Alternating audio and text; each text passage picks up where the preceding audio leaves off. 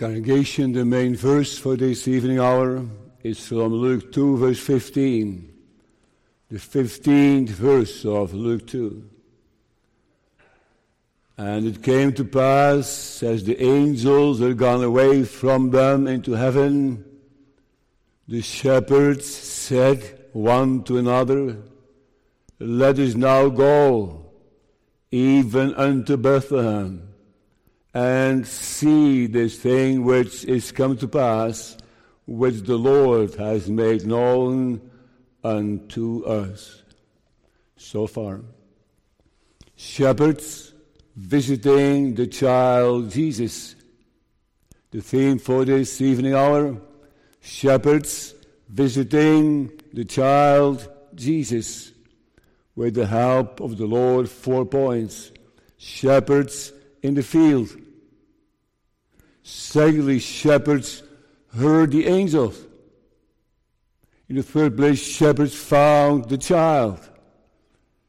And the fourth place, shepherds returned. Shepherds visiting the child Jesus. Shepherds in the field, in general, about shepherds. Secondly, shepherds heard the angels, one angel and more angels. In the third place, shepherds found the child. They went with haste and found and looked and the fourth place shepherds returned. Congregation in the Bethlehem area were many shepherds keeping the sheep. Thirdly, to harvest wool, maybe a little bit about meat, although the Israelites hardly ate meat, but mainly because they needed sheep for what? What do you think? so close to Jerusalem. They needed the sheep to sacrifice.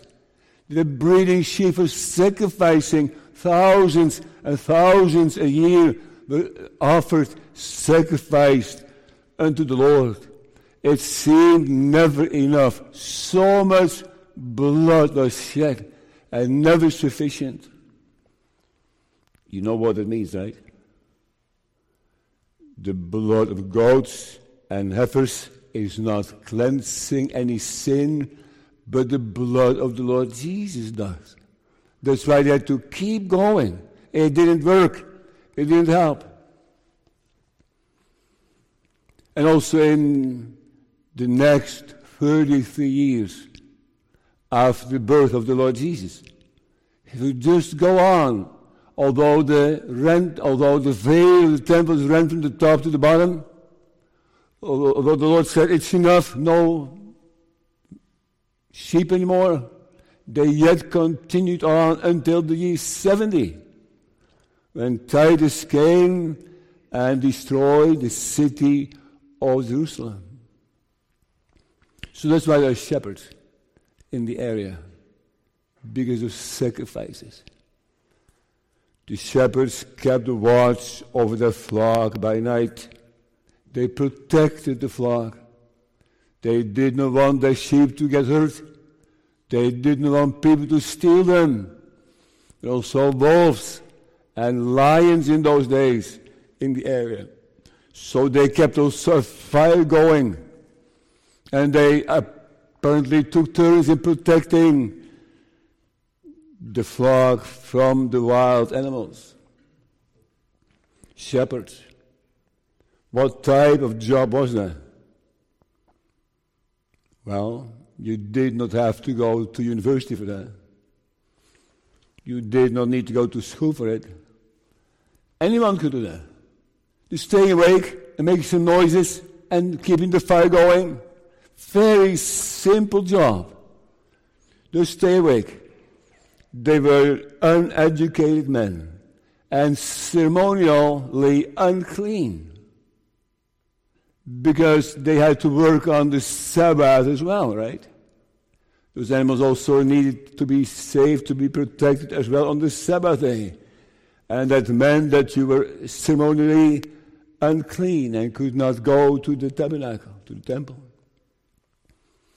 As you know, the Egyptians looked really down on the shepherd. They're an abomination in their eyes. Not so much in Israel. In Israel was just a simple job, a blue collar job, something for ordinary people, for simple people without any status. You did not gain any status by being a shepherd. Just simple people.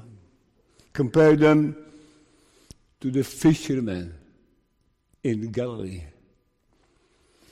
And yet, did the Lord have a special attention for simple, average, marginalized people?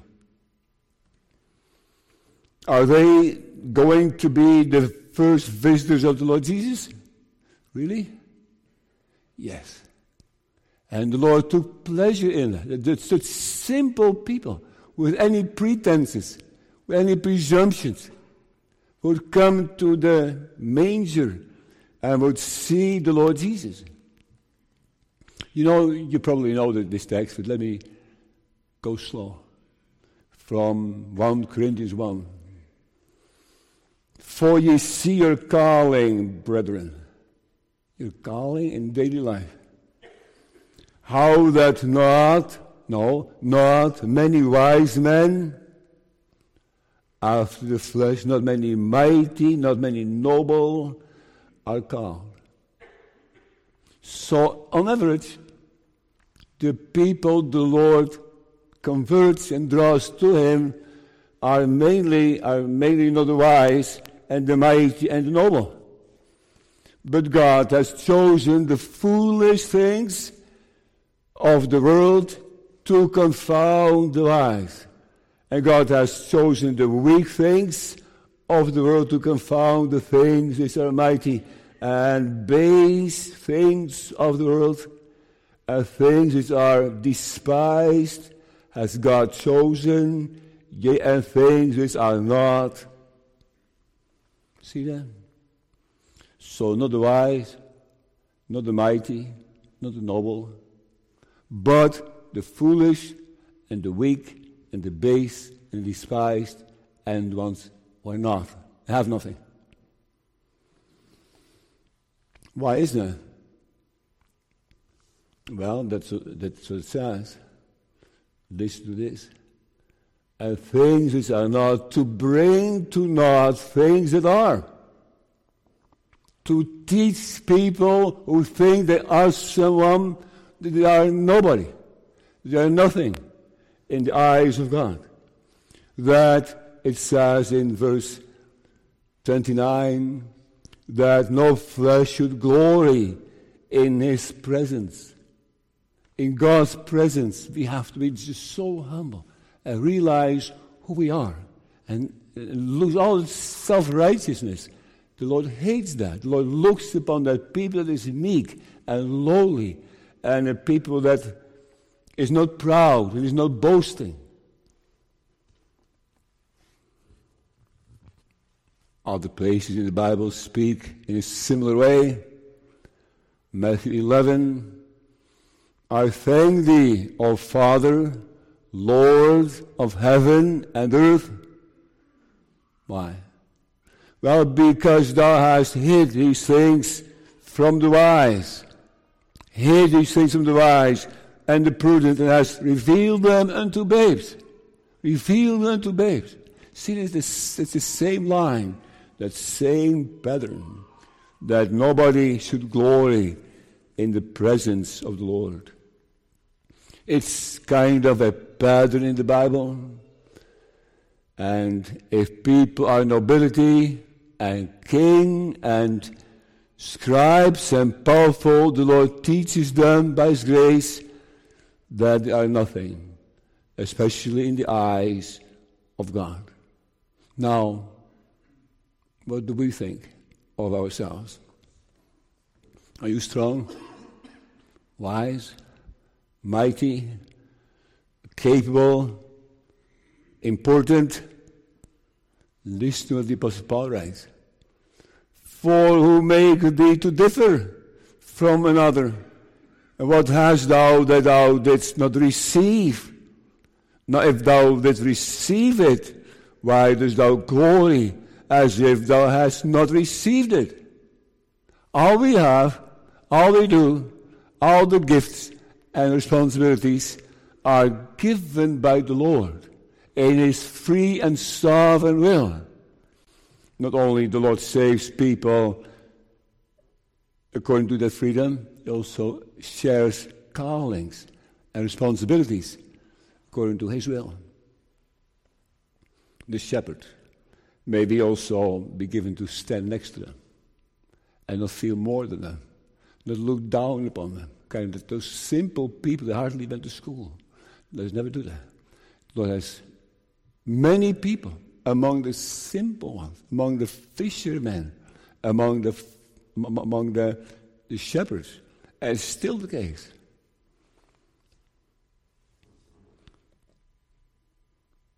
Shepherds in the field. Shepherds heard the angels. Second thought.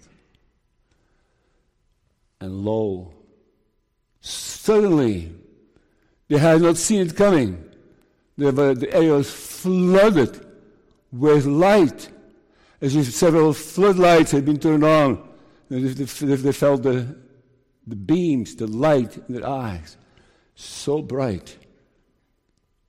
and lo, the angel of the Lord came. Did you see that? Something remarkable. And lo, the angel of the Lord came upon them. Not an angel, but the angel. The angel of the Lord came upon them, and the angel spoke, and the angel gave them the, the, the gospel. The angel, singular, there's one. The angel. That is not the same as the expression the angel of the Lord in the Old Testament.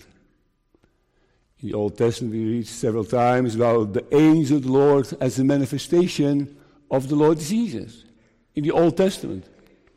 Here is a special angel, the angel, the angel, the name Gabriel. Know what it means? Gabriel. Last part of his name, El, right? That means God.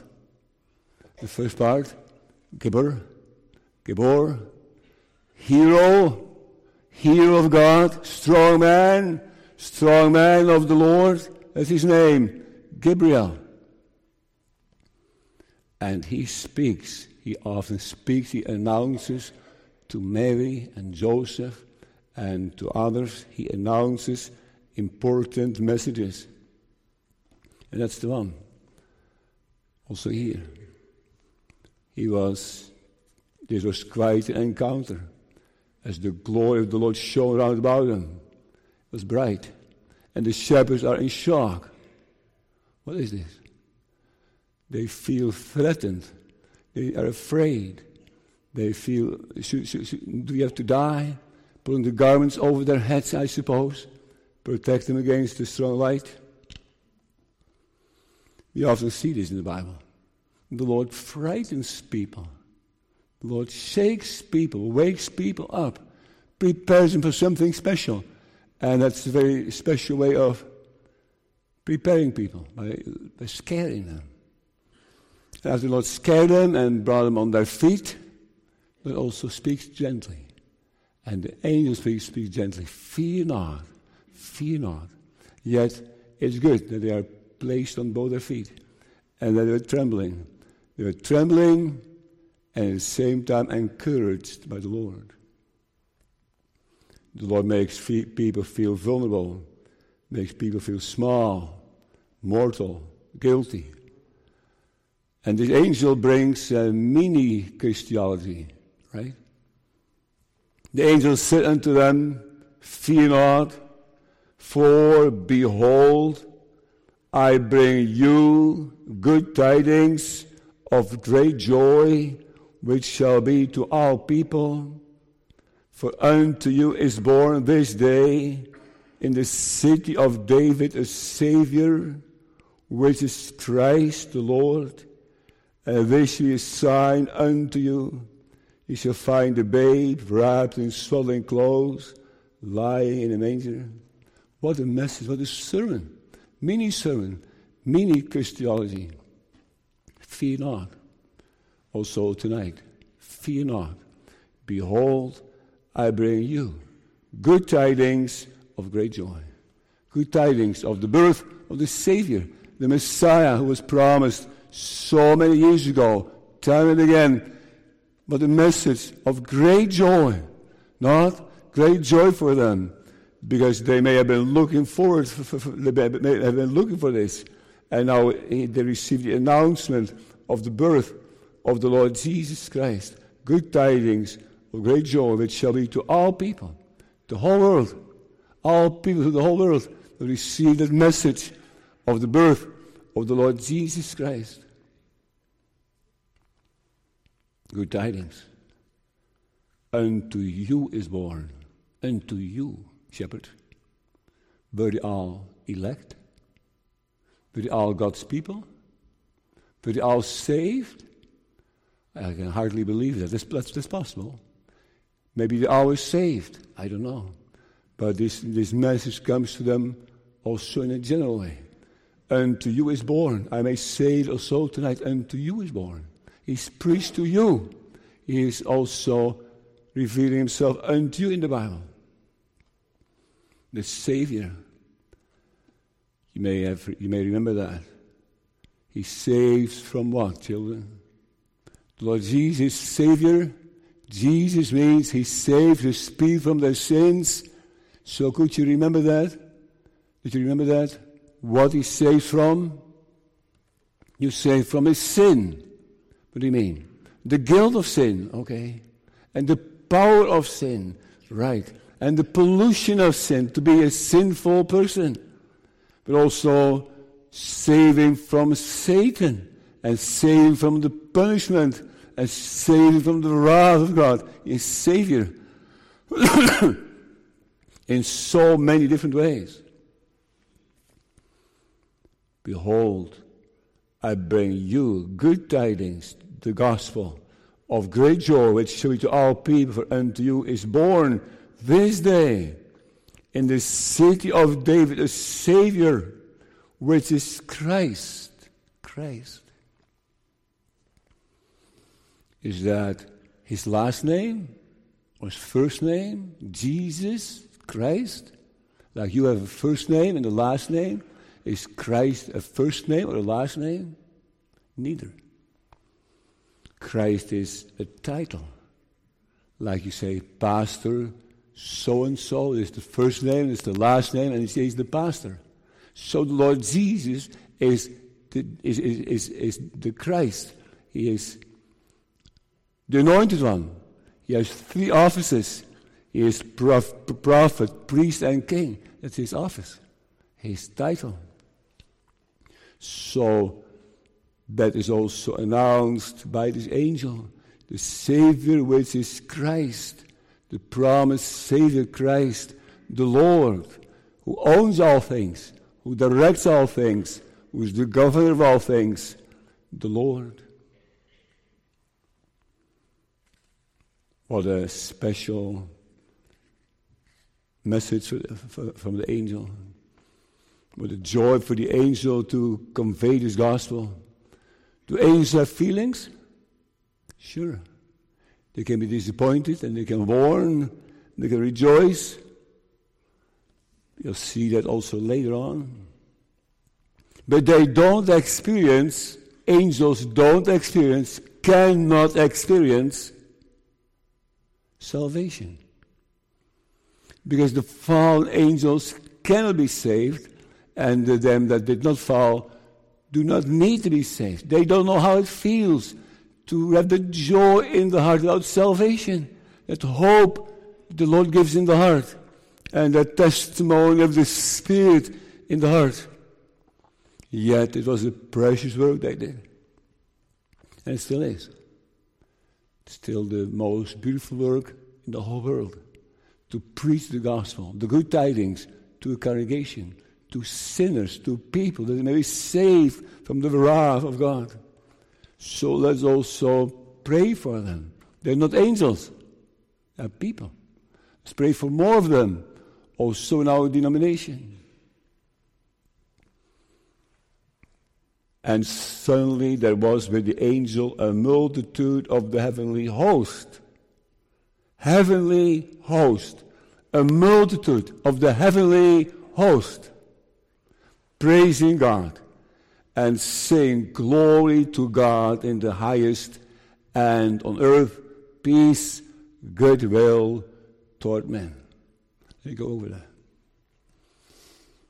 A multitude of the heavenly host. What is a host? Is host a group of people? Host is usually meant as an army. The Lord of hosts is the God Almighty is armies, the armies of heaven, the armies of the angels, the Almighty God, the Lord of hosts. This is similar here. Stratos, host, army and it's a heavenly army. So you have that one angel, Gabriel, announcing the birth of the Lord Jesus, and also with that mini Christianity, summarizing the gospel. And then there are also many of them in the air. A multitude. How many is there? 10? 50? 100? Thousand? We don't know. But there are places in the Bible hinting to it. Some place in the Bible reference, I can reference this. For example, in Job 38. In Job 38, God is talking to Job to let him feel, who are you? Who do you think you are, Job? Have you been there? Have you seen this? Have you done that? No, I did.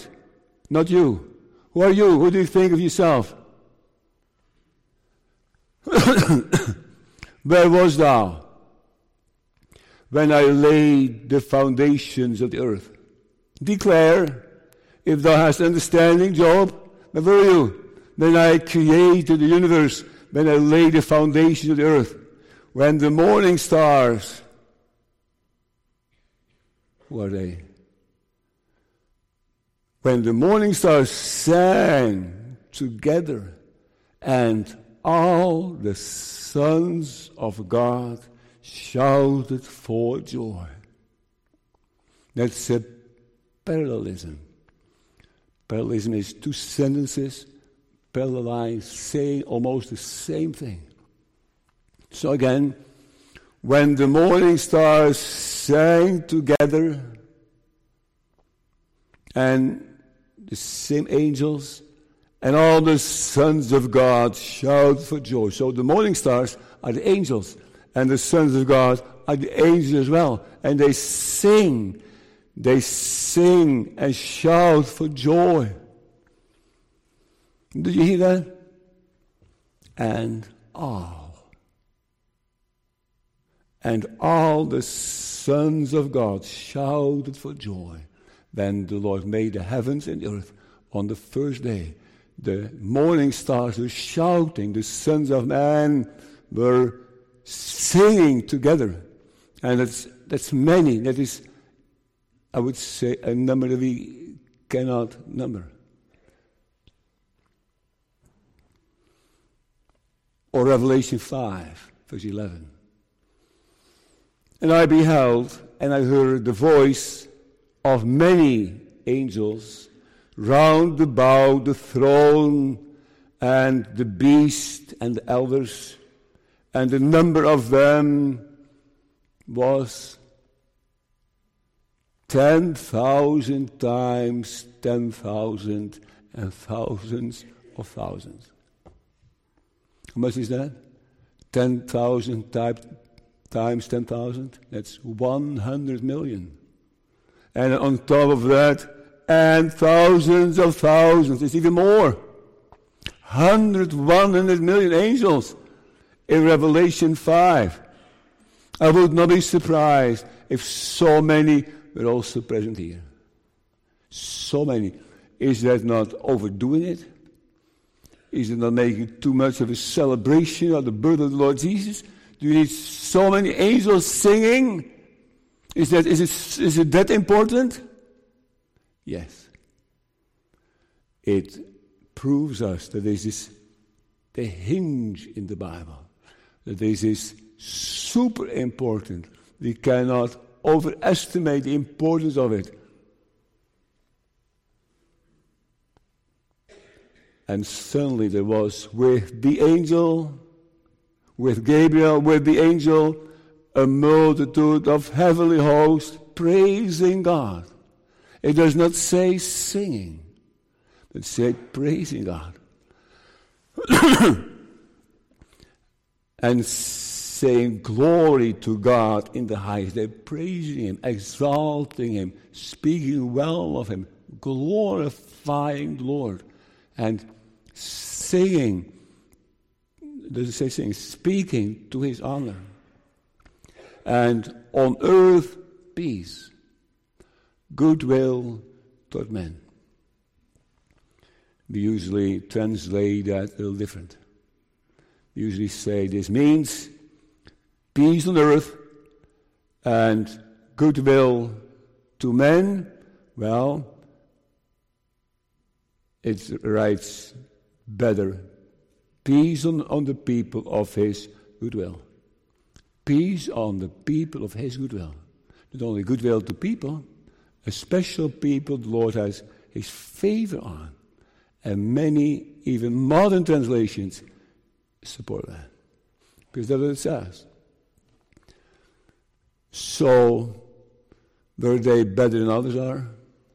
Those people of God's goodwill? No, not at all. But they were loved by the Lord from eternity.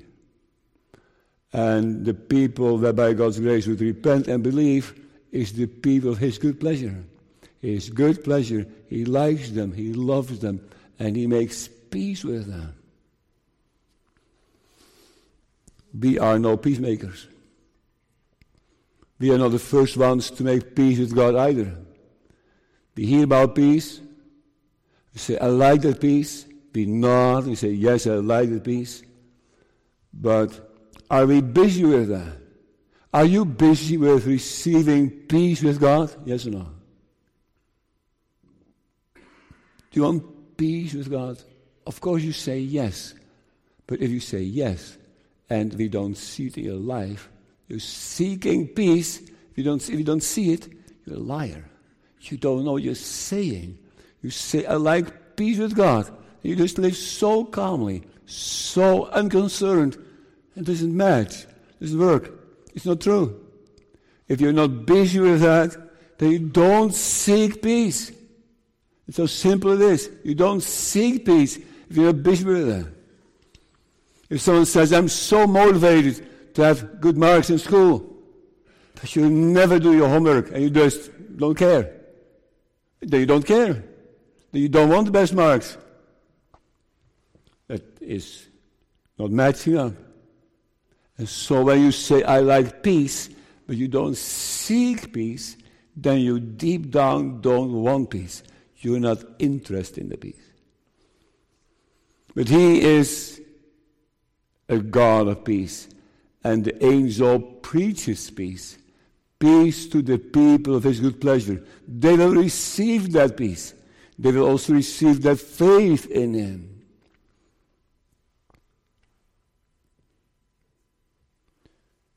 Some say that the morning stars, before the at, the at the foundation of the world, sang, and the angels in Revelation 15 at the recreation sang, and in the meantime they only speak. That's what some explain. They, they started singing in paradise, before paradise even and there's singing in the new paradise, and in between there is only speaking. I'm not so sure if that's the case. But the question is will we sing with them? Will we, will we sing together with them on time? If you may go to heaven, you may join that heavenly host. if you may be one of God's people. To all those 100 million plus angels and then glorifying God. That's, that's the question. Do you want that peace? To have the peace with God and the peace in His presence. What type of thing is that? What type of glorifying God is that? With so much deep respect, with so much ardent love, right? With so much real adoration, with such a heavenly joy, with such a real humility and perfection. Revelation 15. And they sing the song of Moses, the servant of God, and the song of the Lamb, saying, Great and marvelous are thy works, Lord God Almighty, just and true are thy ways, thou King of saints. See? If it's seen now, we don't know. But they have been singing and they will be singing around the throne with all the angels and all God's people. Singing and shouting for joy and glorifying God for sure is the main part of the worship service. We really want to sing in church. You can't miss that. That's essential to that worship service. I know the acoustics of this building is not the best. I know the best. That's right. But if I would sing, if I would sing a little louder, with more passion, when you think of the words, when you think of every word that you sing. The Lord is my shepherd, my shepherd, I shall not want. If you just sing every word with intent, every word with, with purpose, and just think about it. That's also worshiping God. Dus you, you should not wander off. Just sing it without any, without knowing what you're singing. Sing the words. Sing it with purpose. Sing it with understanding it. At least trying to. And the shepherds found the child. Our third thought. the angels did not stay. Went back to heaven. All those 100 million plus angels disappeared again. And also Gabriel was not to be seen anymore. The shepherds need more than listening to this sermon and listening to this choir performance. After the angels have left, they come, so to speak, to their senses. And they start talking like, let us, let's now go. Let's go. Even to Bethlehem and see. So they heard it, and now they're together and they talk about that and say, We want to go. We really want to go. We really want to see him. The Savior, the Christ, the one born, the Messiah. We need to see him. They make up their mind. And it's, it's on their hearts. We need to go. So they have also, they've, they've heard the sermon and they have, they, they've also decided to go and to seek him. And they didn't only talk like that, kind of, let's go, let's go. They also went. Some people say, I'm seeking the Lord. I want to seek him, but they don't seek. They say we should go, but they don't go. No, the, the shepherds say we should go, and they went with haste. Such a drive, such a longing, such a heartfelt desire to see him. Do we flee to the manger? You say, there is no manger anymore. We have no manger. Well, the Bible is the manger. The Bible is God's manger. And the Lord Jesus is in that manger. He's in that Bible on every page. So talk is easy, but do we make haste do we really eh, examine, read the scripture, and study the Word of God in order to find the Lord Jesus? And if the Bible is not important enough for you, if you just read off a few pieces a day without trying to even understand it, if you don't open it prayerfully, that means that you despise the child. You don't want to find the child. Just, therefore, you leave the Bible closed. When the Lord works, and the Lord begins to work salvation in the heart of, a sinner, there comes a, a need, right? A need. Not only an emptiness, also a need to find someone who saves me because I cannot save myself. You may try it, it doesn't work. The power of sin, the guilt of sin, you cannot erase it, you cannot change it. You're such a hopeless person. And then you hear about the Lord Jesus being in the manger. Could you keep that Bible closed then? No, you can't. You open that Bible and say, Lord, may I find him. I want to, find the Savior for myself. Do we urgently seek him? The shepherds believed the angel and they went.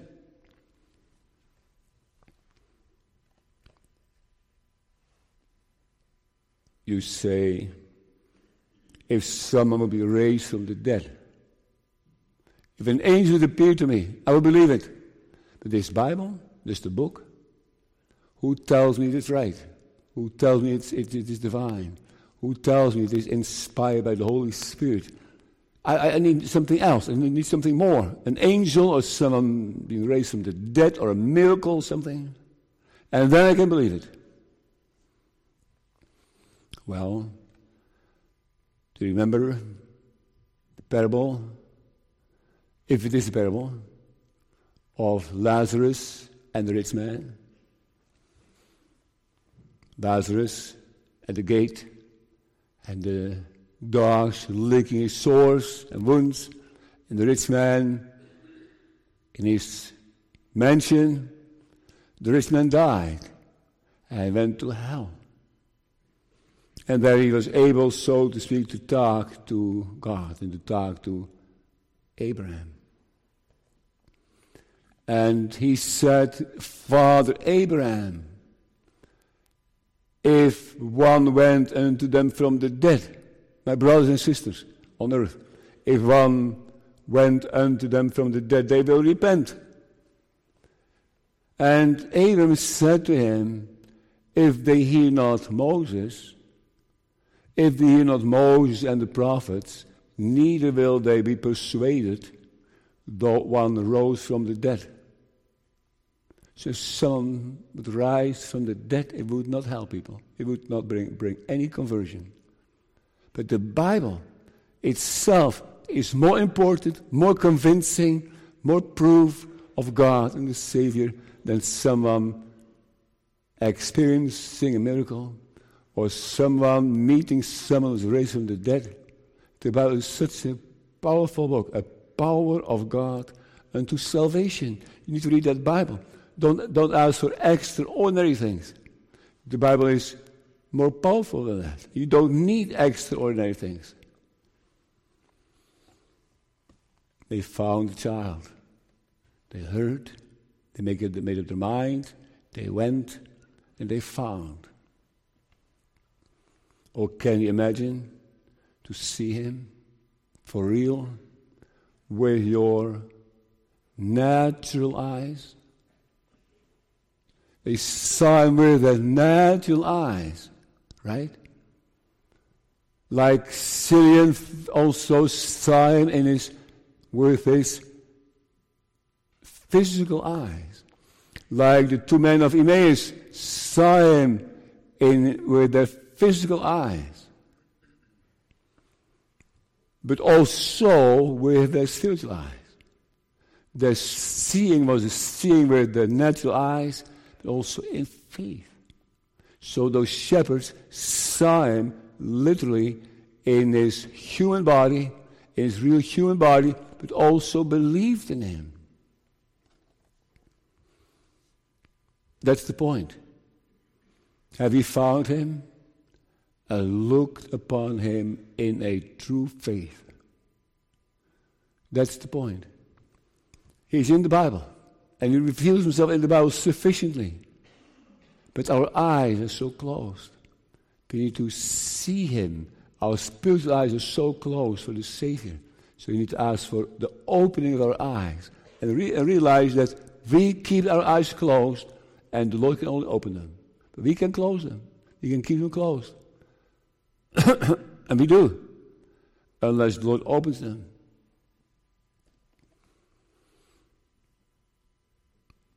So have you found him and looked into faith? Were you led to the manger? And did you trust in him? Did you come with your sins? Was he made precious? Was there a joy in your heart? Did you receive peace within? Overwhelming peace, the Lord being so close to you. So today we hear good, good tidings of great joy. Don't you desire the joy?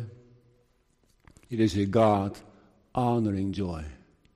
Nothing honors God more than what? Than people rejoicing in Him.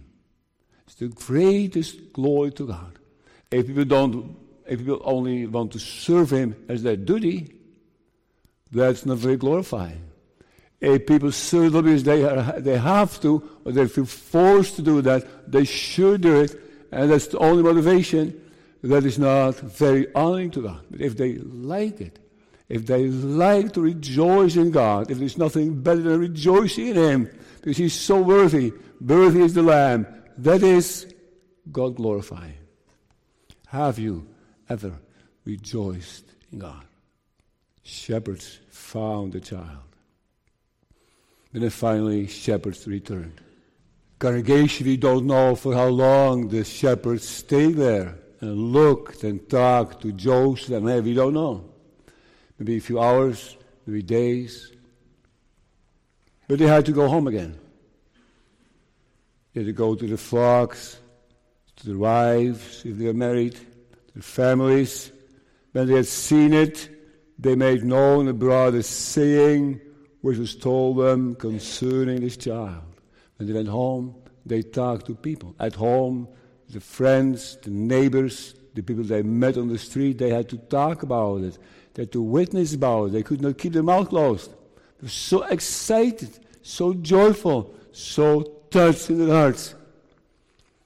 And if people are touched and spoken to by the Lord, don't want to talk about it? Can they keep that to themselves? That is not a good sign. They'd seen a child and returned. The shepherd did not stay. It's a time for everything. Being converted does not mean that you only read the Bible and pray. The Lord stops a person and gives new life. That's not the only thing you do. You have to work as well. We are on earth. We are not in heaven. The people in Thessalonica fell in the trap. They hardly did anything anymore. They said, The Lord Jesus is coming back. So why, why should we go to work? And they just were idle and just staying at home and just talking about spiritual things and going to church, reading the Bible and praying. That's all they did. and Paul says, No. Study to be quiet and to do your own business and to work with your own hands as we have commanded you. 1 Thessalonians 4. That ye may walk honestly towards them that are without, and that ye may have lack of nothing. You have to work with your own hands. Have to continue. Be quiet and to do your own business. It's hard. Like after, after a funeral life continues after having attended Lord's Supper. Life continues after being touched in your heart by the, by the Lord Himself. Life continues. So the shepherds left the manger and quietly they went home. and kept all things for themselves. No, they didn't. They met people and witnessed. They couldn't be silent. They were not ashamed of it, not ashamed of the gospel. Like Apostle Paul writes in Romans 1, verse 16. For I am not ashamed of the gospel of Christ. For it is the power of God unto salvation to everyone that believeth, to the Jew first, and also to the Greek. I'm not ashamed. I have to talk about it. He did. 2, Timothy 1. Be not thou therefore ashamed of the testimony of our Lord, nor of me his prisoner. Are we ashamed? That's not a good sign. The Lord Jesus entered into Jerusalem the last time. And people took branches from the, from the trees and made a, put their coats on the street and they sing, Hosanna, blessed is he that cometh in the name of the Lord. And the Pharisees heard that, and the Pharisees said they should keep their mouth closed and reprimand the Lord Jesus. And some of the Pharisees from among the multitude said unto him, Master, rebuke thy disciples, rebuke them. And he answered and said unto them, I tell you that if they should hold their peace, the stones would immediately cry out. They have to talk about those things, otherwise, they will burst. That's a serious matter. Serious also in this sense. Matthew 10. Whosoever therefore shall confess me before men, him will I confess also before my Father which is in heaven. But whosoever shall deny me before men, him will I also deny before my Father which is in heaven. Some people regarding the Lord's Supper, for example, say, I don't need to attend. I can convert anyway. I don't need to do that. Nobody, nobody's business. This is private. I don't need to talk about those things. I just keep it to myself. Well, how do you defend that? How do you tell the Lord, Lord, Matthew 10, verse 32 and 33 don't apply to me. I can let it go. I don't need to do that. Denying Him before men. If you know something of His grace, you don't attend the Lord's Supper table. If you can, if you may, you don't do it, that's denying the Master. So the shepherds went back home and spoke about those things. So I would say, talk about those things as well. There's something to talk about. When the Lord opens your heart, speak to your husband, speak to your wife, speak to your children, speak to your parents, speak to, you, to, to, to, to, to, to your friends. Speak about those things. There is something, don't keep it to yourself. The shepherds heard it. The shepherds talked about it. The shepherds decided on it. The disciples, the, the, the, the shepherds went to the, to, the, to the manger. They found the child. They looked at him and they returned again. What a story. One day, God's people will meet those shepherds and join also the choirs of the heavenly host. Seek him and live. Amen.